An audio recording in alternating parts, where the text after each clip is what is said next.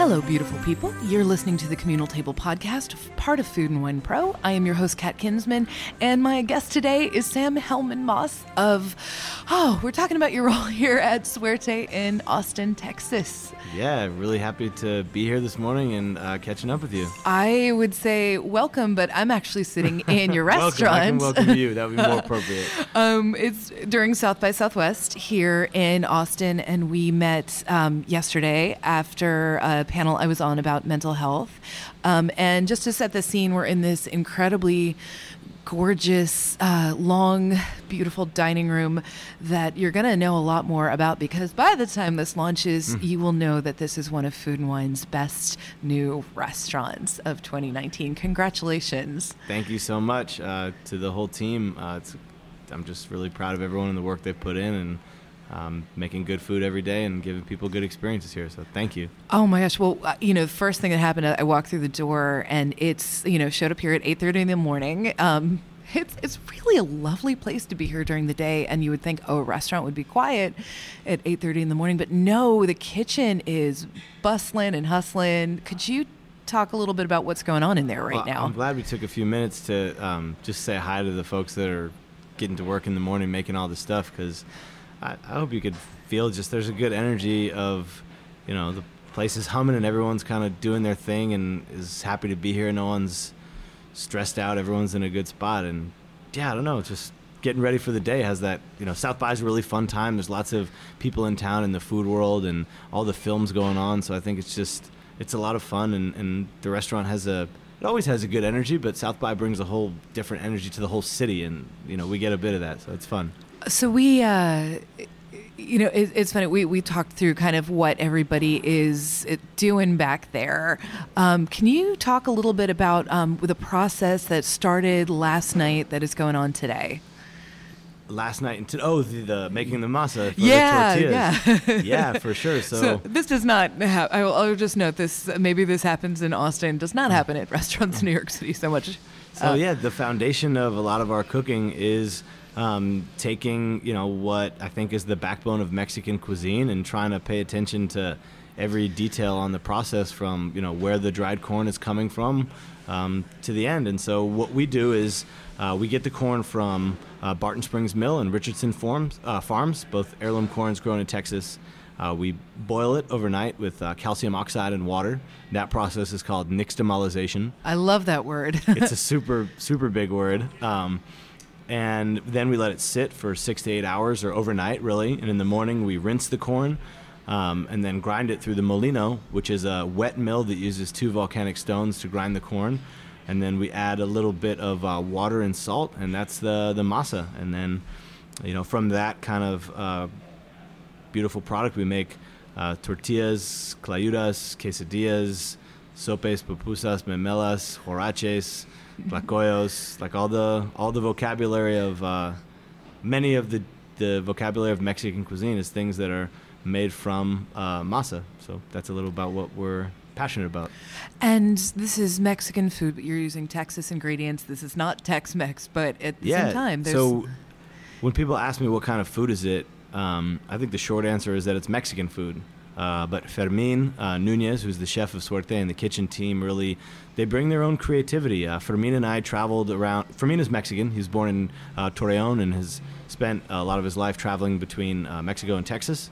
Um, we traveled a bit around Mexico. Uh, we had the chance, you know, before we opened to go to Oaxaca, Puebla, Cholula, San Cristobal, Merida, Mexico City. he went to some other places as well, like Toluca, and um, you know, not with the idea of copying what anyone was doing that down there, but I think your ability to create is is always inspired by the experiences you have. So we were just in search of delicious things that we were excited by, and so you know, Suerte is a, a Mexican restaurant, but it's in East Austin, and um, a lot of my background in, in, the industry is as a chef, and it was always very obvious to me that like your meal starts with like your shopping list of where you're getting the vegetables and fruits mm-hmm. and meats and fish from. So we pay a lot of attention to cooking seasonally because that's mm-hmm. where the most tasty things come from. So we combine this, you know, masa that we make every day and tortillas that are pressed to order and served warm from the first time they're cooked with Mexican cooking techniques and Fermin and the team's creativity and the local ingredients and that's Suerte.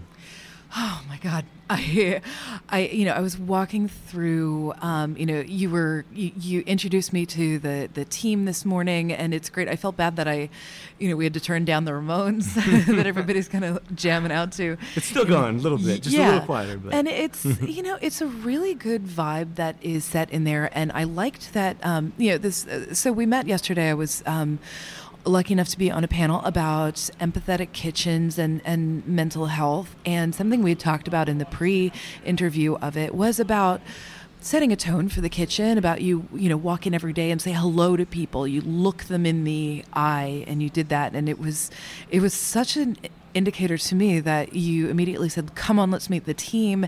You said hello to everybody, and everybody's engaged in their task, but you know, with with each other, and there's just it was just a really good vibe. We work hard on it, and um, it's not perfect. You know, there's 60 people that work here, yeah. so there's always something that needs our attention to try to keep everything going as well as it can and yeah. to make sure everyone is in a position to be um, a successful uh, member of the team.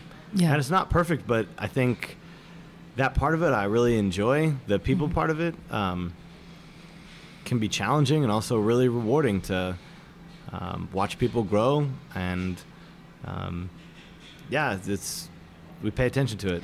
Yeah, and, and it shows because like I you can tell, you know, I talk to a lot of chefs and you yeah. can tell the ones who give credit where credit's due because uh, they're not afraid to shout out like hey here's the person who makes the thing and you should know them and you should know their their their name. And that is a really important thing that i think gets washed out in a lot of kind of narrative around food. Like yes there are you know the people who are up front but then there are hands back there making those tortillas. Can you talk a little bit about how you found the the people to work in that kitchen? The so the first um, woman who helped us uh, make tortillas her name was leticia I haven't thought about it in a little bit. I hope she. So she um, was here for a little while and moved uh, back to Honduras, and I think she. I don't know. Like Fermin put an ad out on somewhere, and she just kind of showed up and had never made tortillas before in her life. Oh wait, and she's yeah. Like... We had this day when we got the whole opening team and the staff, and everybody stood up one at a time and said their name and what they do in the restaurant. And so it was like, my name is Sam, and you know, I'm the, the founder and started the restaurant, and Fermin, the chef, and like one at a time. Who they're like, I'm so and so, I'm a waiter, I'm a bartender, and it got around to her, and she said, she speaks a little bit of English. Said, my name is Leticia, and then she switched to Spanish. She goes, and yo hago las tortillas, and everybody started clapping for her, and she she was she got really teary eyed because yeah. I don't think she had felt the pride of, of a job and, and feeling so valued like that, but. Um, you know, I hope that she comes back to uh, work one day. She has a, a, son, and that she went home to um, uh, look after. And she's just one of these magical people that had such a positive attitude, and that was right away clearly very smart and competent and good at whatever mm-hmm. um, task came her way. So, I just, I, I think time and again, you know, the, for us, and I hope if you know, if you're, if you're doing something good, that somehow the right person shows up at the right time, and like we were lucky enough that this lady Leticia just like walked in and was like, "I'm gonna do it," and she then trained some of the other folks that made tortillas for us, and so we we met the all the folks that um that make tortillas. I don't think there's one way, just different. Someone knows someone, or an yeah. ad that we put out. Um, and yeah, they're really I think making masa is an artisan craft that's as Absolutely. nuanced and challenging as making world class pasta in a Michelin star restaurant or naturally leavened bread or sushi. Um, and we try to put that much care into it, you know? So let's actually talk about that for a second because I know it's different here in Austin of because where you are geographically and because of the population, but you get a little bit further away and people have a notion of Mexican food as this cheap thing as That's this, still way here too. Okay, so how do you get people to value this thing that for some reason of ignorance of of I, bad marketing, something like that, that they they don't see as an artisan craft. I uh, well, one thing I want to say is just that I'm by far not the first person to kind of blaze that trail. That there's been a lot of really uh, talented. Um, chefs and writers. Like I went to the screening of Diana Kennedy's movie last night. Oh, that was screened yeah. for South by Southwest. Amazing story. I think she's been telling that story about how valuable and precious Mexican food is for many years. Mm-hmm. Um, lots of people in Mexico and in America, you know, folks like Rick Bayless, uh, Alex Stupak has been very vocal about um, the value of. Of, of or the perception or lack thereof of, from some people that Mexican food is cheap, like you say, and for us, it's like we kind of try to be a little not so in your face about it. Where I don't know. I guess I'll get there in a roundabout way of saying when trying to talk to people about why we source ingredients from local farmers, you can beat people with the truth hammer of like it's Right. better for you, it's better for the world and the soil and the mm-hmm. environment and the local economy and that truth hammer just makes people feel like shit about themselves. Yeah. And it's a much more compelling hook into why people should eat local food to be like, here's a taco. Right. Don't tell them this carrot is from this farm. This is, but like, and when they eat it and they're like, this is so good. Why? Yeah. Then that's your hook, and to say, well, the tortilla is so good because the corn is heirloom corn that's different from, you know, most of the high fruct, the corn that's turned into high fructose corn syrup for sodas and mm-hmm. stuff. And so for us, with with with showing the people that Mexican food is value valuable and as valuable as anything else just based on the quality of what you eat is like we just try hard to make it really good and we hope you like it. And Yeah. certainly we get a few comments of people that are like, can't believe it's so expensive. I like the the taco truck much better than than this place and people are entitled to have that opinion. It's a Yeah. it's a subjective world and folks are entitled to like what they like, but I think we just try really hard to make it delicious and enjoyable and I think mm, more people recognize that than don't. I wonder. I'm, I'm, I mean, I'm, I'm fairly sure that sometimes people devalue the food because they devalue the people behind it, and the and and the they devalue immigrants. they devalue uh, the, the human lives behind that. Uh, it's always been very important to me like in these challenging times uh, politically that it's like i want everyone to be able to come together in this place and like see how fun it is to enjoy delicious food made by people that care people that may not be from here and um, uh, make it a place for love you know Yeah, I mean that's always such a, a complicated uh, thing, and I think honestly, especially with this, po- didn't mean to get political here, but here, Yeah. but it's unavoidable, and I guess we have to talk about it. Um, that uh, we often run into the situation where people like love the food, don't you know, don't love the people, and you know maybe it is one of those things where there's, you know, some sort of bridge. You know that we get wrapped up in this touchy feely, feely notion of like, oh, you know, food brings everybody together, and in some ways it it does, but it's also a really I think you know a good place to have a conversation uh, around this, and we're better than a taco. Honestly. yeah whatever your political views are Uh-huh. um, i hope that this is a place that makes people feel like uh, food and culture and cuisine and enjoying that it makes your life richer Yeah, and you know it's, it's funny. Austin is a place where a lot of people come together for a whole lot of different reasons. You know, I'm here for South by Southwest, and you know, and I've only ever experienced it through the lens of South by Southwest. Um, you know, I've I've come here a few different times for jobs, and I you know pop into the restaurants and and stuff. Is it a, a, a town where you know these th- this kind of food that you're doing is is valued or have you had to train people sort of into you know mindset of like you sit down and and you have the taco and you have the you know the other food as opposed to like grabbing it from a truck or any?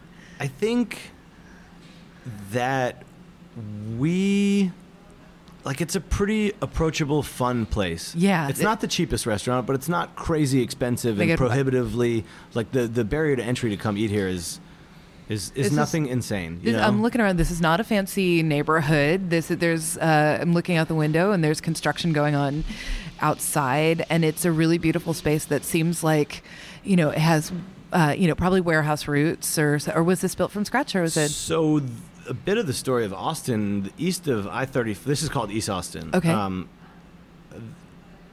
part of the history of Austin is that thirty five was the line of segregation. Oh wow. Okay. Where if you were, and I don't know all the history, so this is as I understand it, and I'd love to continue learning myself. But if you were black or brown and you lived west of 35, the city would not give you city services.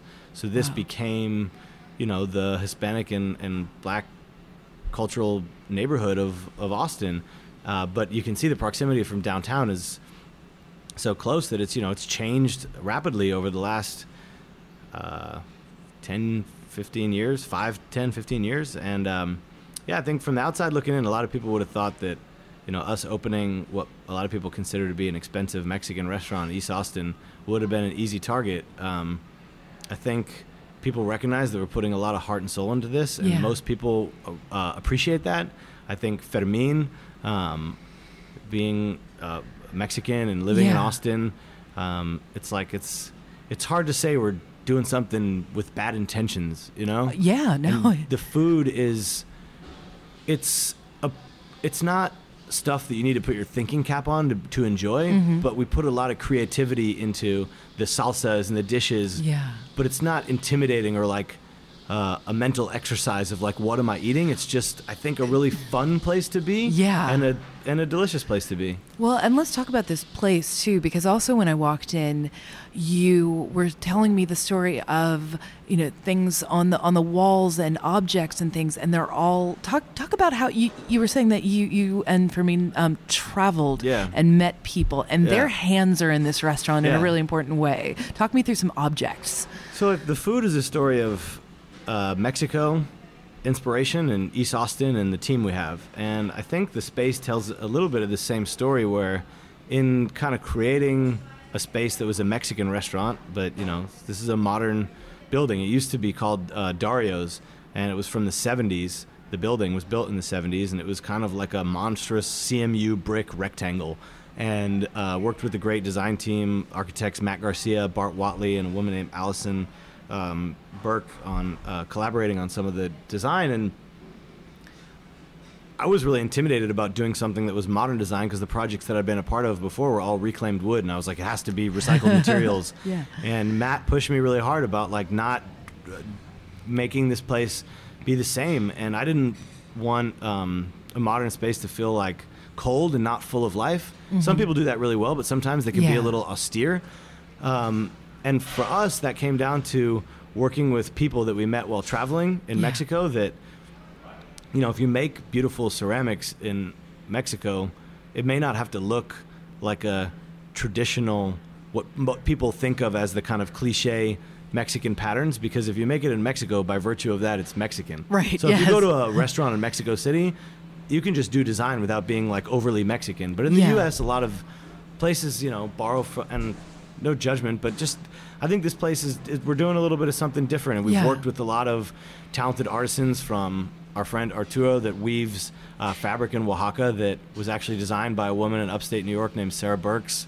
Um, and, you know, ceramics made by a friend of ours in Oaxaca and um, a lot of glassware blown out in Hidalgo by people that we met and and then collaborating with artists in East Austin, like the my friend Aaron who did the door and uh, Brockett who did the all the custom bar stools and another person named Mark who did the tabletops and so just working with people that are now friends that I think collaborated on what is a really fun space. Let's talk about this light fixture that's above Yeah. our heads. So um, we bought all these old uh, mezcal jugs, or garrafones is the word in Espanol, and we bought them at like flea markets in Oaxaca. And my wife is from Tampico, which is funny. People find out uh, uh, that I'm married to um, Roxana, who is Mexican, and that all makes sense to them. It's like, oh, you started a, a Mexican restaurant because you married a woman who's Mexican, which is funny because that's not how it uh, happened. I was Tell me already, your love story. I was already like super obsessed with Mexican food, and we met at a party, um, and so we bought all these old uh, mezcal jugs in, in Oaxaca and shipped them to the border. And Roxana had a friend that lives in Laredo that has a logistics company, and they crossed the stuff on the on uh, like on the border. That's that what they do as a logistics company. And we had a friend who has a food distribution company called Farm to Table, and we borrowed a box truck. One of his delivery trucks drove to Laredo and picked up like all this stuff. Yeah. And then a local fabricator um, named uh, Litmus is their company. They did all the metal work and turned the objects that we brought up from Oaxaca into a light. And there's little LEDs um, inside the, like he designed it. And so, yeah. Oh my gosh, yeah. It's I, I, again. I wish, you know, maybe I hope we're painting a decent word picture for you of of the space. Um, the fabric is so evident throughout. It's on panels that might be also for sound. That that is. Yeah, done. all the art on the well, it's, it has become the art on the wall, uh, but it's backed with um, acoustical material, and again, a true collaboration there where it was kind of noisy when we first opened, and definitely Yeah. wanted to solve that. And um, my architect and good friend Matt Garcia came up with the concept of these panels on the wall and using different uh, fabrics, and then we reached out to Sarah, uh, the woman who designed the fabrics that were produced in Mexico, and we found the designs. And then my friend Brockett, who's the fabricator, like made the wooden frames, bought the acoustical material, stretched the fabric over it, and it's the art on the wall. I think they turned out really cool. Yeah, I love that when, you know, I love Bauhaus design and and you know form and function. It's you know, and and that seems like that's really uh, a, a thoughtful element of this. I think that's a part of opening a restaurant where like you can't do every detail ahead of time. Like we didn't know what the art on the wall was going to be, and we didn't. Nor did we have like the budget to go out and like tell someone like, you know, let's put some really cool art on the wall. But it turned into this, which I think is really fun and definitely helps with uh, with the sound when there's 150 people in here. Wow, yeah. It's a, you said opening a restaurant, so you let's talk about where you came from. Yeah. Where, Where- do you want to start? Well, where where is the first place you cooked? First place I cooked ever. Let me think about that. Um, I think the Ground Round in Needham, Massachusetts. if you've ever heard of the Ground Round, I sure have, yeah. Was the first place that I cooked. How old were you? Sixteen. Okay, and what made you do Actually, that? well, that and uh, a place called the Green Street Grill from a chef named Mark Romano, who now has a couple of restaurants. My mom was a, a, a, a mental health professional at Cambridge City Hospital, Mm-hmm. and she had a her friend's wife's husband's brother Wow. owned this restaurant in Cambridge called uh, the Green Street Grill in Okay. Central Square, and they were serving Jamaican food.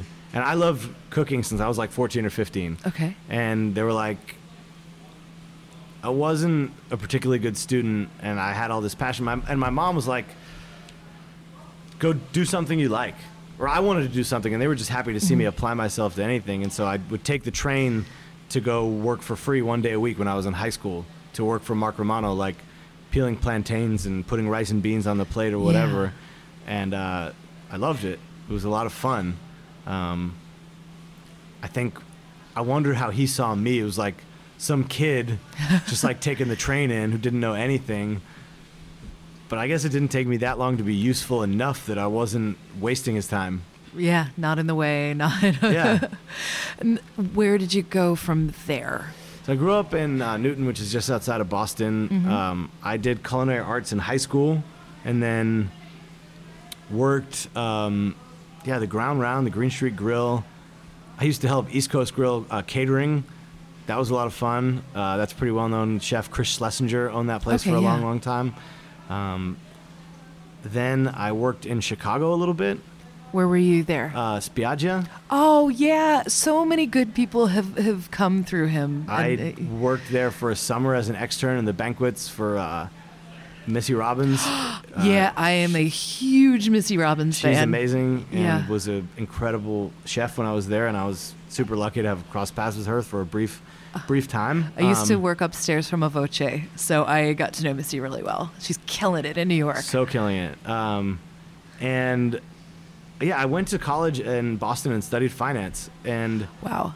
always with the goal of like trying to open my own restaurant one day and that was the first time in my life in school that I like applied myself because I was like I'm here because I want to be and because this is furthering what I say I want to do which is opening a restaurant and uh, so I worked as in the industry in the summers Yeah. um, and I went to school and uh, after college I took a job working in the front of the house for a really busy Italian restaurant in the south end of Boston called Stella um, left moved to Aspen got a job at the Little Nell Hotel Yeah. which was a lot of fun very lucky to cross paths with some great chefs there Ryan Hardy who's in New York City and um, on the panel yesterday was um, Andy Chabot had Yeah. had worked there.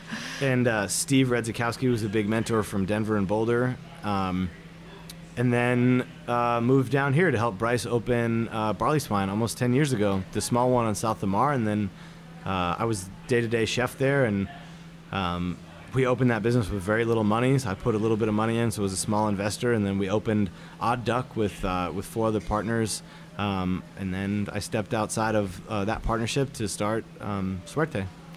So you're not the chef here. Not the chef here. How's that feel? It feels great. I mean, I loved cooking, and, and it gave me so much for a long, long time. And I think I'll always uh, partially identify myself, perhaps as a chef. Mhm. Um, but I was, well, firstly, I can say Fermin has taken the food here far better than, than I could have. Yeah. He's such an inspiring person and a great leader uh, and a great chef. And uh, very lucky that, you know, I had the dream of starting a restaurant uh, uh, based around making masa from heirloom corn. And like so this place that we're in um, was for sale yeah.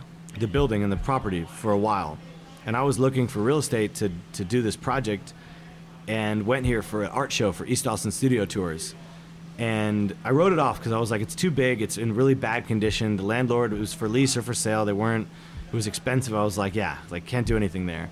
Went here for this art show and was like man this place has good soul. Like i love the location. I'd never been inside. I'd just been out from outside. And i was like it has good bones. Like i feel like this could be great. So i made an offer to buy the property. And we called the, the, the broker who was selling it. They said it's been on the market for six months. Um, we have three other offers, so if you're serious, you have to give us the offer tomorrow because we're going to decide on Monday. This was like on a Friday. So the broker wrote the offer up for five thousand dollars over the asking price. All I had was the earnest money to sign the contract. Wow. That's it. Okay. The, bro- the the seller accepted my offer because he owned some other property in the area and had heard of the other restaurants I was a part of. Okay. And thought that like that I was possibly going to do something good here that would be good for the neighborhood. And once he picked the offer, all I had was the earnest money and like I don't know if you know from buying a house or how all that works. Like I basically had 45 days before all my earnest money went hard, and if I didn't come up with all the money to close in the property, I'd lose basically all the money I had saved, and that was really stressful. I got physically sick. I was like, Yeah, let's talk through trying that. to march down to the finish line of like doing it. But at the time, I didn't even like I didn't have a chef, and I was like, this is what I say that I wanted with my life since I was 15 was to own a oh, restaurant, and I was like, if I'm not gonna force myself to do this opportunity, I'm gonna regret it forever because I don't know if I'm gonna get this chance again. Um, and before we circle back, and I'm curious to answer whatever questions you have about what that time was like, but you know, I think it was very lucky that I started talking to Fermin after I put the close on the deal to buy the property. I pretty much immediately sat down with Fermin and was like, "Hey, do you want to be a part of this?" And I think it's really rare when you find that our like his dream, the food that he wanted to cook, like creative Mexican food, masa with local ingredients was like really the same as what I saw for this place. And so I think this is also his dream in, in many ways. And I'm so just excited for him and to see where he's at and all the great, you know, things he's doing. How did you come together with him? So in the early days of Barley Swine, he um, he was the sous chef at La Condesa, which was another well-known restaurant. He had a good job. Couldn't like didn't want to leave that job. We were never hiring. The original Barley Swine was so small. There was no like job openings, but he kind of wanted in on what we were doing. Yeah. just wanted to like be in on it, and he would st- come and stage or work for free on his day off just to like just to hang and see what we were up to. Mhm. And I remember like sitting outside and having a beer after work and just talking with him. And then he went on to help uh, Rene Ortiz, another well-known chef, open Laundrette, and just a few people like left Odd Duck to help open that restaurant. And he just cl- became clear that he was like he was different, you know, Yeah. talented, special guy. Partnerships are fascinating because when it really gels, it really gels, but it takes work to have a partnership. How did the two of you, because, you know, this is part of, you know, we've launched Food and Wine Pro, which is for people in business and, Yeah. and things. How do you manage that partnership day to day? Because you can have all the respect in the world, you can have, uh, you know, uh, you can have a friendship, you can have a business partnership, but at, you know, at the end of all of this, it has to work for the business. How do you negotiate conflict when this happens? We just get along pretty well. I mean, we both care about each other, so it starts there. That like we both want the the best for each other individually and for the restaurant. And sharing that common goal is like that's just very clear that that that's what we care about is you know everybody that works here, uh, including ourselves in the in the Mhm. place. Um, our yeah, Fermin's a very um, relaxed person, and Mhm. he solves problems and figures stuff out, and I think he appreciates you know where my heart is, and always trying to push and make this place better, and. I think my, I've I've learned my strengths and weaknesses over time. I think a weakness is like I can be annoying. I get obsessed with things and like sometimes he doesn't have time to talk to me about whatever it is that's like I'm yeah whatever it is that like I'm on that day that like I really want to talk about. But he's just really graceful about um, one thing I learned from him is no matter uh, what anyone brings him, he's always just very graceful about how he responds and, and the energy he puts back into it. So I don't know, just we got a good thing going. Let's come to that word grace, um, because that is not usually a word that is associated with restaurants and restaurant culture, but there's no reason it shouldn't be. What is the role of, of, of grace in, um, in managing a team and having a team come together? I think the more I um, manage or lead or talk and help or deal with people, humans, is like, I think the thing that often gets the best result is if you can just clearly say what you want someone to do in words and like leave the emotion or the intensity or the that stuff out of it as much as possible and just like I don't know, doing that effectively. I, maybe you could use the word grace for that. I'm not, I'm getting better at it. It's something I work on a lot, but Yeah. just saying like, if you can find a way to articulate what you want someone to do or change or do more of or do less Mhm. of, so that they hear it the way you want them to, Yeah. like that works. And grace as well in terms of you know the kitchen or serving or bartending. I think part of the restaurant business is like. I think to be really great, you have to find joy in these repetitive tasks and finding Yeah. a way to do it better every time, even after you've done it every day for years. Mhm. Um, and I love all the manual labor of restaurant stuff. Like I love slicing 50 pounds of onions for caramelized onions, or polishing glassware, or Mhm. bussing tables and wiping tables off. Like I, I, it, and doing. When you see someone that's like really good at whatever their part Yeah. of their craft is in the business, I think you see them move with grace. Yeah, I mean, this is something. Um, you know, I keep referring to this essay that Ashley Christensen uh, wrote, but it was such a powerful thing about um, management and accepting your your vulnerabilities and stuff. But a lot of it was about. She, she's often talked about people get promoted out of the thing that they're good at, and sadly, they, as she says, like they are promoted to their point of incompetence or something. When really it should be celebrated. If you are a person who is a craftsperson and artisan who is really good at doing that same thing every day. So how do you celebrate that? The people who like they are the person who makes you know the masa, they are the person who makes the tortillas, they are the person who does this particular thing and do it well. How do you keep them happy in in doing that thing and not I mean, you want people to grow, obviously, if they want to be somebody who moves up in restaurants, maybe wants to have something of their own. Can you talk about identifying the people who are, you know, very content in doing the thing that they are versus, you know, identifying that person who wants, like, hey, I want to move up on the line, I want to move, do this, you know, help teach me. I think everybody's different. Um, I, that can be tough when someone's really valuable in something that they're doing and they're super good at it. And they should, I think, one is you tell them how much you appreciate them. Yeah. Um, I- the way you framed it, like people get promoted to the point of incompetence, is like, I don't know. That's I think that can be tricky because you want people to grow, but you also want them to be in a position to be successful. Yeah. And it's not always a bad thing when you promote someone that's their first time being a sous chef. That's a hard role Yeah. when you have to shave, sh- change your mindset from like I'm going to be the best at what I'm responsible for to like I can have the greatest impact if I improve the skills of the people around me. And a lot of times when people are in that position as a sous chef for the first time, they get very frustrated Yeah. that they're not getting the response that that they would be if they were the one doing everything. Yeah. Um, and I think you got to hang in there with people. You got to stick with them when they're having challenges, uh, because maybe they'll push through that wall and go from incompetent to super competent. Yeah. but you gotta. Sometimes that can be, and there's no formula for that. It's Mm-hmm. sometimes it's talking to that chef who's having a problem in their own head about feeling like the people aren't listening to them. Yeah. Sometimes it's talking to the line cook about how they're taking the feedback from the sous chef and Mm-hmm. I think uh, you gotta at least for us, you know, we have one restaurant. We just announced that we're working on another project. Congratulations. Thank you. It'll be a bit because you know it just takes a while, but you know, we're around here a lot, Yeah. paying attention to like who needs what, what is the, where does our focus need to be? Does it need to be on this person or that person or sourcing or changing the menu? And usually there's just there's some there's some part of the people that work here that needs a bit of our attention to like keep everyone in a position to be doing great. Yeah.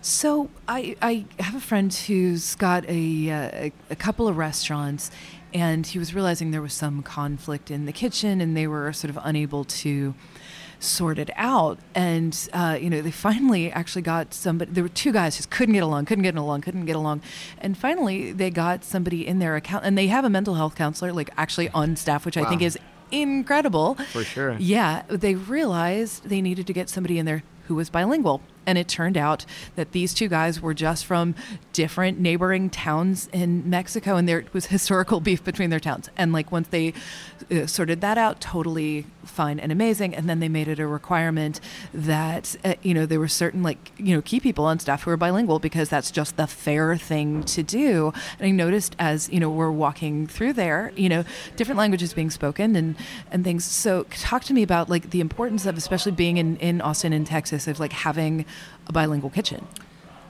I think it's hugely important. Yeah. Uh, my Spanish is okay and it's getting better, but Yeah. you know, when I communicate with folks who uh, Spanish is their first language, I can't do it as well as uh, Fermin, who's Yeah. you know, Fermin is super bilingual. He speaks fluent English and Spanish. Yeah. And I think to to be able to to lead and help someone, the language is is huge because there's so much nuance in communication of like how someone receives the feedback about whether it's their behavior or the task they're performing, but so they they hear it in a positive way. Like Yeah. I think about how hard I try to make the right word choices when I do that in English, and I just I don't have the command of the Spanish language Yeah. to do that in Spanish, and so depending on the level of the conversation, I'll always bring someone in uh, who really can communicate on on that level if uh, if it's you know something that's a bit delicate.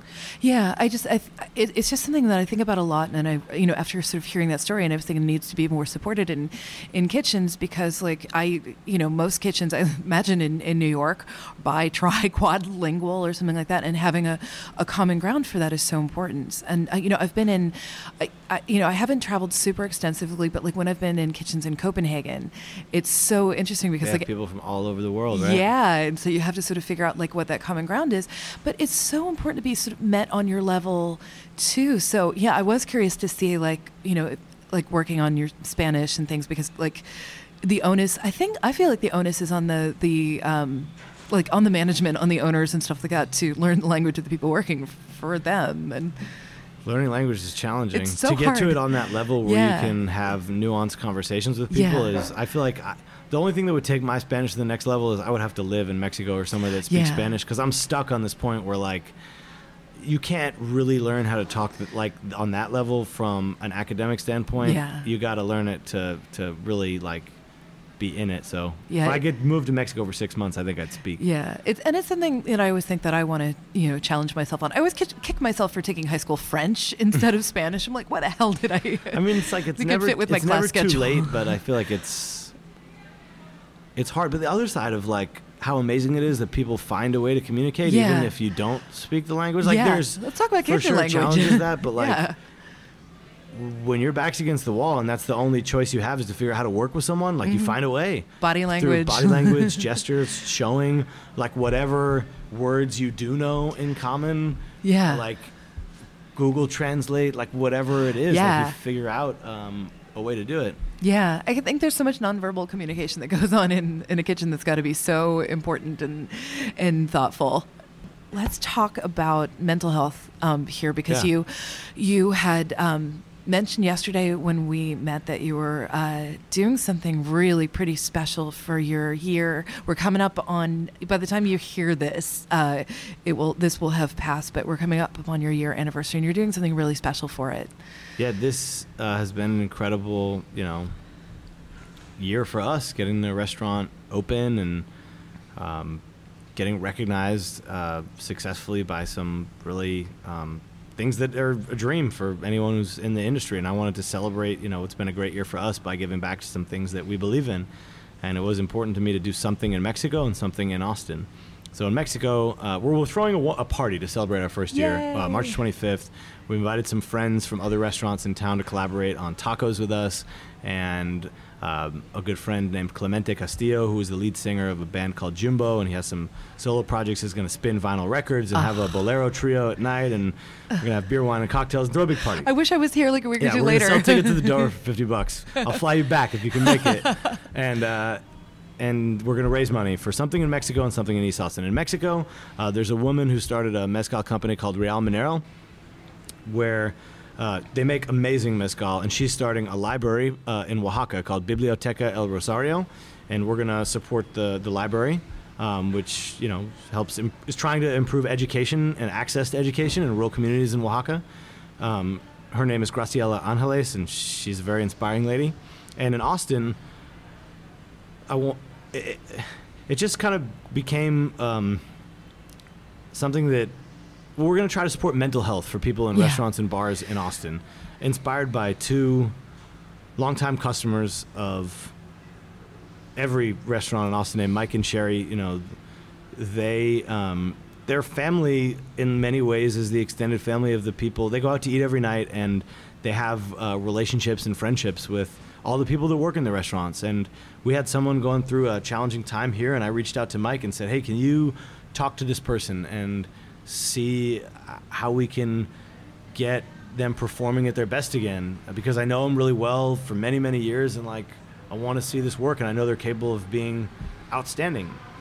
And Mike really helped this person and for me that was an eye opener to say like hey like and in the year that we've been open there's been many people on our staff that have had big time life challenges that we've yeah. done our best to be a positive uh, anchor of support for folks in you know whatever they're going through. Okay, let's break that down because uh, again, people listening to this, they want to they want to do this for their restaurants. They want to do this for the employees. They don't know how. Um, they, they, don't. They're afraid to have the conversation. They don't know. Okay, we've had the conversation. How do I support this person? What are and without obviously without identifying anybody. Um, how do you address a situation? Well, I think one just in terms of if as a manager or a leader in any restaurant or chef front of the house you always get better results i feel like from people if you if they can tell that first you care about them as a person yeah. before about their job performance and you know whether or not someone gets to continue working here because of something going on outside of their life they should just know first and foremost that like the most important thing to me is like that y- y- you're good you know yeah and uh, I still don't know how. Like, I don't think I have an answer for like yeah. how to be there or help people. But I think what have you done? Whenever stuff comes up, you sit down and you're yeah. like, "What's up? Like, let's let's talk." And that's always every conversation like that is different. But I think you got to listen to what's going on in someone's life and see. You know, one, this is a this is a business. We can't be yeah. everyone's parents, right?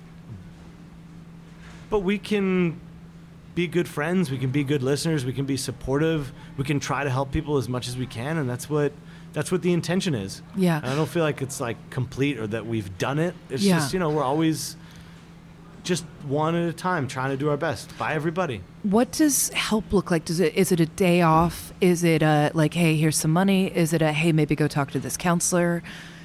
Any of those yeah. could be. Yeah. All, yeah. I mean, it was uh, you know it's funny I I've been doing uh, interviews around town these podcasts yeah. and stuff and Austin is every you know I've only been here a couple times but I, I when I have come I have absolutely fallen in love with the uh, the chef community, the restaurant community here. The first time I came here was during South by Southwest some years back, and we threw. Um, I was at CNN at the time, and we used to host these dinners that were we would invite people, not tell them what it was for, and uh, have a chef. Um, and uh, you know sit down around a table, get together, you know, musicians, artists, activists, farmers, producers, um, you know, CNN talent, and and have a conversation about what food meant in that particular city. And I came here. Um, I asked my friend Brian Caswell, uh, you know, who, who do you know? like, great, great chef from uh, Houston. He's been a pal of mine for a long time and said, who do you have in Austin? And he said, Zach Northcutt, who um, I don't remember where he was working at the time, but um, really, really great thing. And he said, "This isn't an Austin meal unless I have my friends cook with me." And he had somebody make the tortillas. Somebody else was making, uh, you know, the, the meat, the vegetables, the all the different courses. You know, had a, a you know another bartender come in. Had um, Philip Speer was doing one of uh, the desserts, and Plinio, like totally blanking on his last name. Um, you know, did another one of the desserts. But it really felt like this communal Yeah. effort. And I know some people in that story of I, I have just told have been through some stuff since then. And uh, I think all of that is underlying the the need and the want the desire that that I and we have to as we think about celebrating our one year to do something that gives back to the community of really talented people um, from dishwashers to line cooks to servers and bartenders and front of the house managers like restaurants get asked all the time to donate or participate in charity Mhm. events but and in other cities there's people that are i think it's it's a wave that's coming up as you're Yeah. a huge part of it with chefs with issues but like doing something for the people that work in the industry Yeah. we were very fortunate to meet I met the the folks from Capital Area Counseling, which is an income-based uh, mental health. Yeah, talk um, about this. This is nonprofit, amazing. And they do income-based counseling, where they sustain themselves totally through their operations. So they don't, they're not in this constant fundraising um, mode. Their appointments range from ten to sixty dollars. Um, it's a sliding scale based on Mhm. how much income you have, and it's people that are need their credit hours for their certifications or getting doctorate degrees, and um, they supervise uh, those hours and are able to help a lot of people. And they already have a lot of people in the restaurant and bar industry, and that's so, important. Can you say the name again of it? Capital Area Counseling. And so we're going to donate um, money that's kind of earmarked to people that work in the restaurant and bar industry in Austin with the hope of perhaps turning it into a, a larger endeavor inspired by Mike and Sherry and Yeah. maybe even named named after their um, the legacy that they've started without even knowing that they were doing it just by being there and being supportive and a, and a cheerleaders for people in the industry and champions of the people that Yeah. do the work day to day. And um, yeah, I'm hopeful that you know we can throw a party and do one thing that's that's good, and maybe it'll go into something bigger that can help more people. I mean, I am blown away by Austin in that particular way because like, people take care of each other in such a such a fundamental way. From uh, the people in the in the restaurant and bar community here um, do, and you know, people talking about the check-ins and everybody's worked together at Yeah. some point, and uh, you know, and, and people have been through some stuff, public and private, and uh, you know, and I think have really you know stepped up in an uh, you know in a really um, a meaningful way. And you know it, it was so interesting that you said that it was uh, regulars who were doing this because you know I, I talk to a lot of restaurants around the country and they say well you know what do we do? We don't have the money for for this. And I tell them like one of your regulars is definitely a therapist or a counselor of some sort.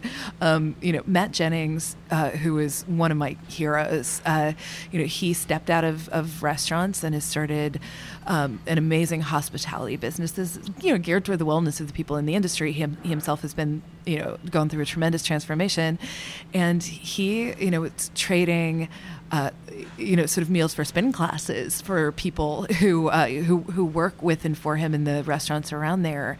And I always say to people, like, you know, there is sliding scale, there is, you know, trade offs of all different kinds of ways, and you just have to think about it creatively.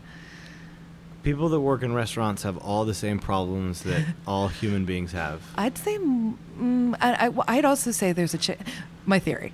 Tell me if I'm wrong. The, the chicken and egg theory. I feel like there are a lot of people who maybe, you know, they they grow up, they, they realize, you know, nine to five office job is not right for them. They maybe don't have a family structure that is super stable. There's a reason that they, you know, are the kid who, you know, starts working at a restaurant when they're as, you know, as soon as it's legal in their state and they find a community in the kitchen in a, in a way that they might not have in their traditional, like, you know, family format or something. And they, they find that and then sometimes behaviors that or tendencies might be exacerbated by the life of the, the kitchen and things are cyclical I think there's definitely truth in everything you just said. Um, I think sometimes some people that have the most to give in hospitality have many of their own personal challenges. Yeah. You know, think of servers and, and bartenders as well as cooks, and you know, just. But it's such a vast industry. Uh, I think I've been fortunate to be a part of all the kitchens I've really been a part of have been really good Yeah. environments. But by virtue of how massive the industry is, there's just so many people yeah and people are people. I mean, the industry, I think, certainly responsible for part of the, I don't know, the challenges that Yeah. people face, but there's some, some st- systemic stuff that's being uh, for sure, and not all. There's out. some great restaurants and some Absolutely, that still have a lot of work to do, but you know, if you wash dishes in a restaurant. You, you have parents because you exist in the world, Mhm. and you may have kids Yeah. or siblings, yeah and you may have challenges with that part of your life. You may have physical or dietary or um, like, and just the same problems that anybody has. And maybe the environment you're in is stressful and that contributes in it. And it's just people, you know, I, I don't know. We, I'm always surprised. I think you can never assume uh, that you know what's going on in someone else's life. Oh, one You know, when billion someone having, is percent. having a bad day and you're like, well, "What's up with you?" and make fun of them, and it's like, "Well, actually, like," and that's a. Yeah. I, I've learned that that is just you just don't make your opinions ahead of time about somebody because you Mhm. just don't know, and um, yeah, I mean, I, I think people that work in other industries may want to help the mental health of people that work in those industries, and that's for sure, Mhm. you know, a worthwhile endeavor. And for me and what we're doing, it's it's restaurants and, and hospitality, and so that's, you know, a, a passion for us, I guess. Well, I bang the drum that uh, customers need to know, guests need to know about. They need to give a crap about the people who work in the restaurants in the same way they do about how the chicken was raised. Like, really, it's. Uh, I feel for, of course, kitchen people in a in in a very fundamental way, but front of house people, I feel for them because they have to have a smile on their face and uh, take care of people, even if they're having the crappiest day on earth. yeah, I think most people are fun, and there's a handful of people that aren't so fun to maybe serve, and yeah. that's part of the business. And I, I don't know, we try to have the perspective of like, yeah. You get to be try the- to win everybody over. Yeah. You know, some people, Danny Meyer's a great quote that some people are happy when they're unhappy. Yeah, some people And love so to it's like- complain. yeah, it's like that's their happy place is just like being unhappy. but you can probably sense that when somebody walks in the door. Yeah, I mean, you just kind of take it as a challenge to your hospitality of like, you take a step back and it's like, what can I do in this situation to turn this around? And Right. in every situation, it's different. Sometimes it's just acknowledging that, like, hey, the thing that we sent out for you, you didn't like, and like, we're so sorry about it, and like, you don't want anything else, but like, here I am, I'm the owner, the manager, and like, I really appreciate you being Yeah. here, and I'm so sorry. And That- that's what they need. Or send them a dessert, or, you know, whatever, you know, it's always different. There's some emotional Tetris that is Emotional Tetris, I like that. I'm going to use that. that you Hmm. know I it, there's just so much that can go on there. But I do want to circle back to uh, opening a restaurant. Seem that uh, from you know I I have dear friends who I have seen through that process and. I there are a few things like I can imagine that are more uh, stressful because there are so many moving parts that you wouldn't even expect. I was talking to a friend yesterday who like, you know, didn't realize like you have to get these ramekins and you have to get the you know these licenses and then you have to get you know all of a sudden the electricity. You know, the person hasn't come to do that permit Yeah. yet. I mean, I had been fortunate, I guess, to be a partner of starting two other restaurants. So I Yeah. had been through the whole process from architectural plans to buying plates to construction and But doing a menu and a soft Yeah. opening a few times. Uh, what was different about this place was I had to make the choice to, you know, I really wanted to do this project with all the same partners, and Yeah. it just wasn't in the cards. And I and there was a choice that if I wanted to do it, I had to go do it, even if no one else was gonna be my partner. And that was a really different feeling, um, and scary. Um, yeah. How do you do, how did you deal with it? How did you take care of yourself? I of almost like in the in the decision to like make the offer to buy the property and then put the money down to like say like I have 90 days to come up with all the money to close in the contract and a bank loan and investors. yeah. I like forced myself to do it from like I mentioned I was like this is what I've been saying I've wanted to do my whole life Mm-hmm. and here it is and what am I not going to do it cuz I'm scared? Yeah. Like I've been saying that this is what I've been working so hard for all this time. Yeah. And now I'm not going to turn back. And I'm glad I didn't because it, it worked out, but it was really stressful, uh, especially the period of like trying to to raise all the money to close on the initial purchase of a property was like you run out of time if the contract Yeah. expires and you're not there like Yeah, that's boom. the end it worked out and um, i learned a ton about myself Mm-hmm. um, about you know the nitty gritty of like construction or all the different details of the Yeah. actual work but also about you know trying to get better at managing my own stress of like You said I you got personal- physically. yeah i got i had an allergic reaction to antibiotic that i think combined with my stress Yeah. um, i got like the most severe allergic reaction you can have to antibiotic called Stevens-Johnson syndrome where like Oh my gosh. you, it's an autoimmune reaction to antibiotic where my whole body basically turned red and the danger is that your skin can fall off and then you're like What? a Okay, you're like a burn degree victim all over your body Oh my god. i went to the hospital for a few days you and have I- skin in the game. Yeah. Oh, you literally like oh my, my vision got screwed up for three months because it affects all the mucus membranes in your body like your skin and the way your yeah. eyes uh, secrete tears and uh, i'm lucky i don't have any permanent damage from um, Oh my god. from my episode with that. But yeah, I went to the hospital, had great medical care, and they gave me steroids to reverse the allergic reaction I was having to the antibiotic. Um, and luckily, my skin did not fall off, although it was I whoa. yeah, it was pretty wild. Um, I think of myself as a professional stressor, and uh, and the thing I is need like to read your book as well. I am going. I wish I had a copy. I'm going to mail you a copy of my book. I mean, the thing is, like, I I pick my own skin off. Sorry to be gross, but uh, people who know me really well know that they can look at my thumbs, and if my thumbs are bleeding, that you know, you you can uh, visual here. It's pretty. Uh, they they heal up pretty quickly, but it's not great right now. They're a little scarry. There's some. You know, they don't. It doesn't look awesome. Um, people know that I turn my hands into hamburger when I am stressed, and you know, and uh, I have had you know gut stuff. Uh, sometimes it's like a rapid heartbeat, but like Yeah. I. I have never heard of like the skin fall. I'm so glad was, that you I are was here. having an allergic reaction to medicine, and then combined with like I was wound Yeah. so tight, yeah, like having this be the first project I did.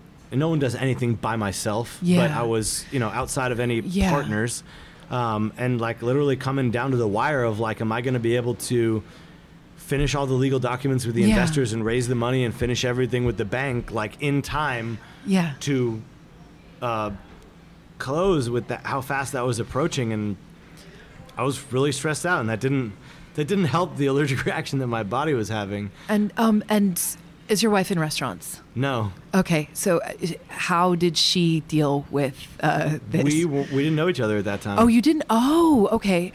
So that so I didn't get. I didn't know the timeline on that. Yeah. So you so you had you met after this. Yeah. So, oh my God. She, how how is your stress level now? And I think the only person that really believed that this was going to work from the very beginning was Roxana, and for me, Okay. maybe knew that it was. yeah. You know, She I doubted that- everything. Yeah, I- but you were so I you were do. dating, or you didn't know each other at this time. not not at that time. Oh, okay, yeah. We met after, and there was plenty of stress left to go around after we bought the property. But you know, Yeah. had to then come up with design and architectural plans, Yeah. and like design to a budget, and buy all the kitchen equipment, and Yeah. hire all the people, and like there was there was plenty of stress left at that point, and I need to do interviews with uh, partners. I mean, I have a few, but um, was pretty even keeled, and like definitely was a great support to like tell me like no, it's gonna work, and like you're gonna do great, and like um, I, you know. I think there's part of that kind of cathartic when you're communicating all your stress, where like you don't listen to it when people tell you it's going to work. Yeah. But it's nice to hear, and it was always You like she never it. gave up on me or it, or like Yeah. telling me that like it was going to work. Um, and I think a lot of people's traits can be strengths and weaknesses. And for me, it's like always doubting stuff and overthinking stuff Yeah. is in some ways a strength because you know you come up, you solve problems, or are able to fix things, or find good ideas. And in some ways, a weakness because sometimes I drive myself nuts or the people around me a little bit nuts. And uh, like I'm working on that, and I think I'm more self-aware of of that part of me than maybe I was before. And also, I think the stakes will never quite be that. I shouldn't say never. it's hard to imagine that they will feel that high to me Right. than it was doing it for the first time when it felt like I told myself like if this doesn't work, life will go on. If this place fails and I have to do something else, like I will be able to do something else with my life, but I didn't want that feeling. And um, that's a lot of pressure to put on yourself. Yeah. Um, I guess I was just was very lucky to meet some really great people to work with, and um, I mean, I believe. I don't want to sound like I didn't believe we would do something good because I absolutely did, but always a lot of self doubt and you know along the way. Yeah. Oh my God. You showed me a picture of your dog. Did you have the dog at the time? No, Okay, so the dog, because I know for me, my dogs are my probably my biggest anti-anxiety, like in addition to a little medication. But I, I mean, it, all all it takes is one of them flipping over and showing me their belly, and for sure. when people find out that I'm married to Roxana and she's uh, born in Mexico, they kind of all make sense. They're like, oh, that's why Yeah. you opened a Mexican restaurant. And the funny thing is that I was really down the path of being obsessed with masa and working on it before we met. But of course, we share a passion for Mexico and Mexican food Yeah. because I was, you know, doing this project. But you know, she very inspiring to me. Um, uh, and she was an industrial engineer in Mexico, Oh, wow. uh, working for Kraft Foods in, in Monterrey, Mexico, like in the cookie department, where they're like all the cookies are made for America oh my God, and she left that job to start a little uh, IT business with her brothers. Um, and then the recession happened in 2008, and they Yeah. folded the business. And her and her mom started uh, a business selling crafts and things made by artisans in Mexico, mostly Yeah. women in rural communities, selling on consignments like festivals in the U.S. and like Laredo and Chicago. And she started a business called Akumal, and um, she was living in Colombia and applied for like a startup incubator for social entrepreneurship in Austin and has an uncle that lives here and applied and was like okay we accept you and they gave her like 5000 bucks of seed capital but they're like but you have to move to Austin Yeah. so she moved to Austin oh my God, and there was another um, girl who started a farm called La Flaca, which we buy a lot of stuff from for Suerte. And they were in the same program and invited us both to the same party, and we met at that party.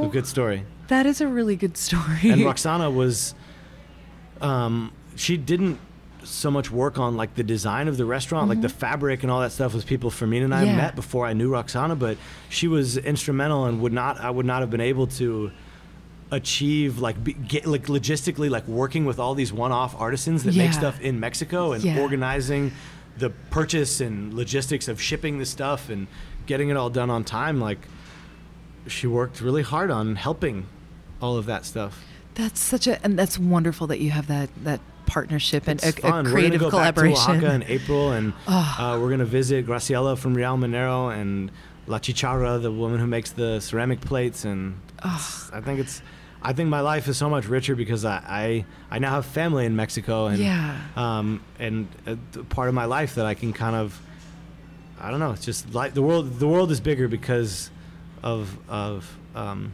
of those relationships I have. I think that's beautiful. Yeah. And what would you tell 10 years ago, Sam, about what, what do you wish he knew? That's a good question.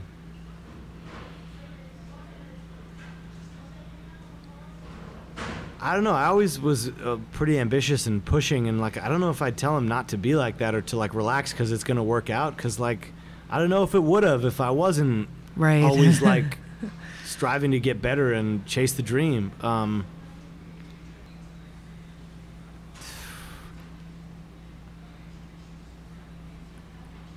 I don't know. You work on yourself, and then things fall into place when you're in a good spot. Yeah.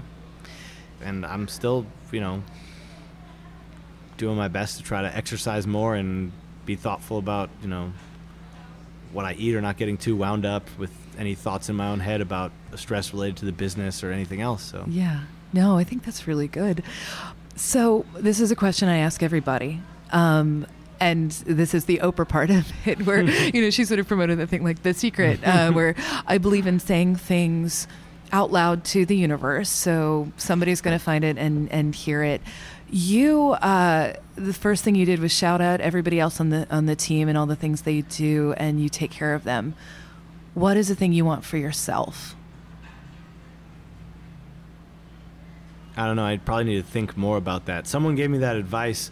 They were like, write down the three goals that are most important to you, and that's homework that I still need to do because I feel like if you figure that out about yourself, it'll kind of guide what things you say yes and no to. Mm-hmm. And um, I don't know. I'd like to keep keep growing what we have. I mean, we're taking on another project, which I'm really excited about. You know, Mhm. too early to talk about what the what the concept is going to be, but I'm excited to. Please make me your first phone call. I will, maybe. um, yeah, I don't know. I just want to keep it going. Like this has been a wild ride, and I think this is a really special place, and I just want to hold on to it and see like where it takes me, and do something that is is a good contribution to the world of um, food and and people that people are saying like I glad I'm glad that place exists. so, okay, then let's leave a note for future Sam here. What do you think is the thing that would make you happy?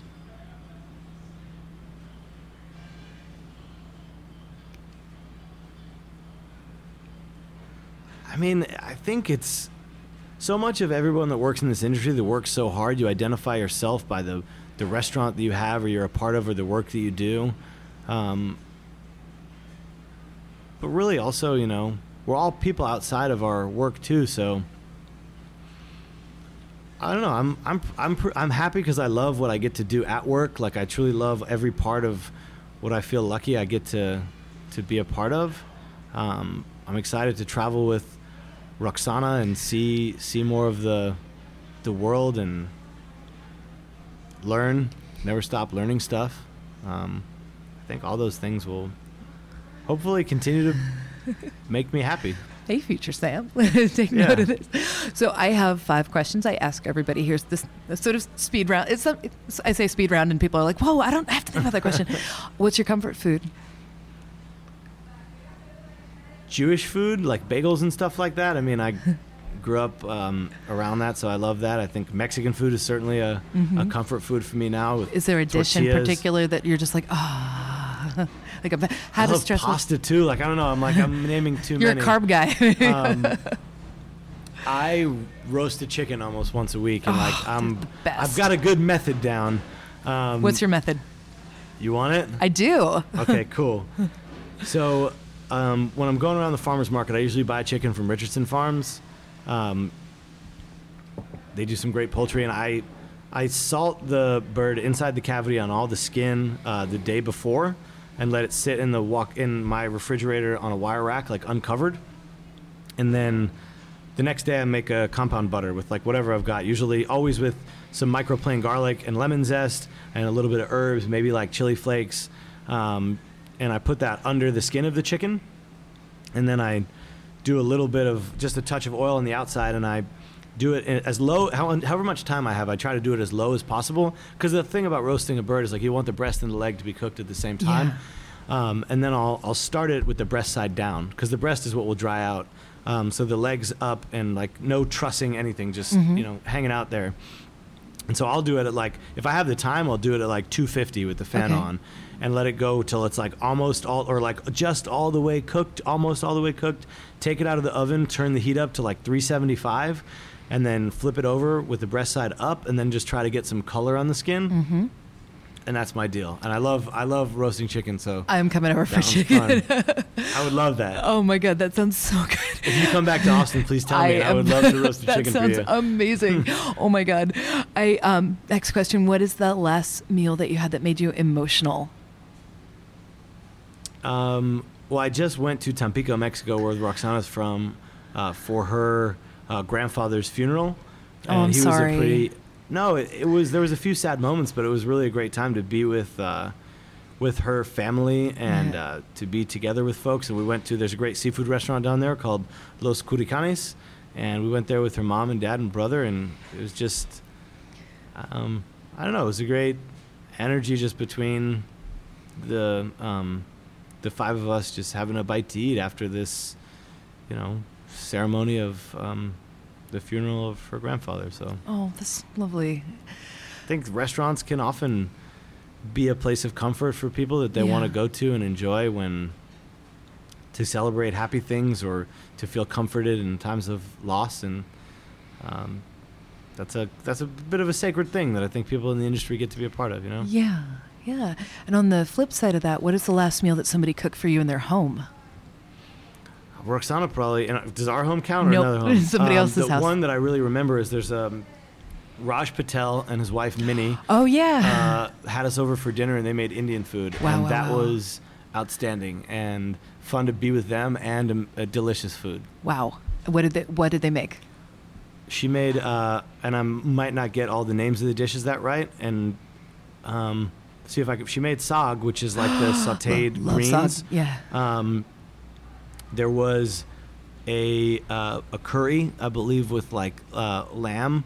Um, there was basmati rice, um, and there was Indian whiskey. Oh, because cool. I, I think the only and this is pure ignorance on my part. Like Amrut is like the only like Indian spirit that I know of, and I'm sure there's it's the best, best, best place. If we can go to India sometime, let me know because I want to be on that Oh, trip. I, I every time I get a window into like the, I think there's a similarity with, um, and I should have mentioned this before when you asked me about Mexican food, how diverse the regional cooking of Mexico is. Yeah. and I'm sure India has this I so much diversity too that I look want to learn so much more about. I have a person for you to talk to. I just sat down with Romy Gill, who is an incredible chef. She actually uh, cooks in, in Brighton in England, but she is such a great champion of regional Indian food. I'm going to send you her list of restaurants that she sent me, like all over like different parts and you know outside of Bangladesh outside of the like you know Mumbai like all the Yeah. regular things. I'm going to send you her list. Cool. Uh, um, next question. This is another putting it out to the universe in case this person is listening. What living musician would you want to cook for and what would you cook for them? This is to draw them into you. Wow, living musician. yeah because we had to do that otherwise everybody's like Johnny Cash Can I take a pause to think through my like my mental Oh yeah, ability yeah, to recall like it's funny that question that stumps love? people. So I'm go- I'm going to go to the next uh, question. Okay. Then you have five uninterrupted minutes for self care. What do you do? uh, swim. Really? Do you have a like? Where do you swim? I swim at Deep Eddy. Austin has these two treasures of like uh, natural water, Barton Springs and Deep Eddy. Deep Eddy has lanes, so you can Mhm. go there for exercise, and um, it's naturally fed spring water, so there's Oh, very little or no chlorine in the water, and it's just so refreshing in the summertime when it's 100 degrees out, and there's just this cold water, and like. I find if I don't know what to do or I'm stuck and I can find the space or time to exercise, it always helps. Yeah. I'm not going to say it solves a problem, but it always helps. I always feel better Being in your and body. So if I have a chance to do that, um, I mean that's that's just you know. Yeah. You're you're not off the hook for the musician question. I know I'm like thinking about yeah. What what thing like? You know, I think like what have I played more than anything else okay, on my thi- one that I'm thinking about is um, and I'm watching his documentary on Netflix, and uh, Luis Miguel. Um, do you know who Luis Miguel is? I do not. He's Please a tell me. Mexican singer, and it's only available for Netflix Mexico. Oh, wow. But you have to get someone that you know's account in Mexico or something that has Netflix and watch it. Luis Miguel is like, I mean, I'll make his his. He's referred to as the son of Mexico, Okay.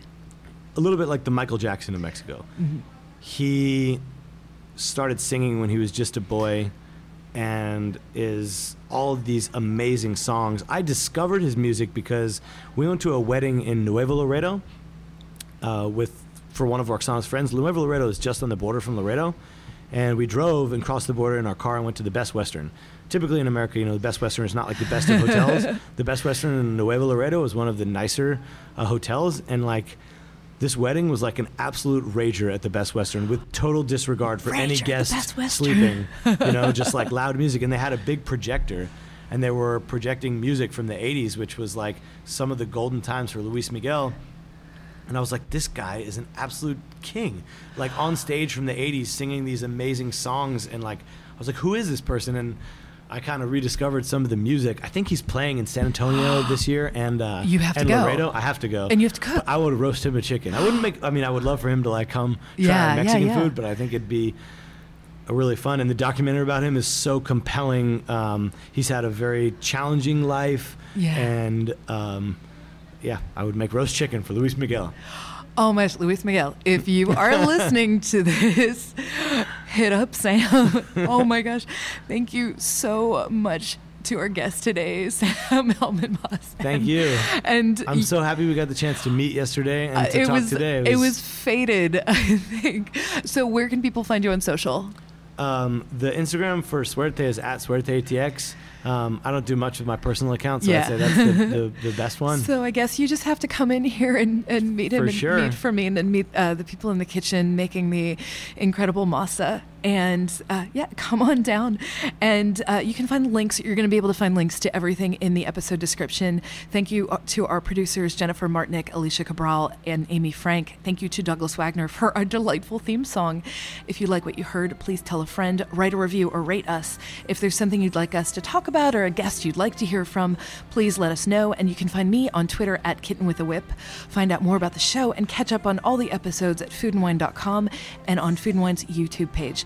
Thank you for listening and take great care of yourself until next time.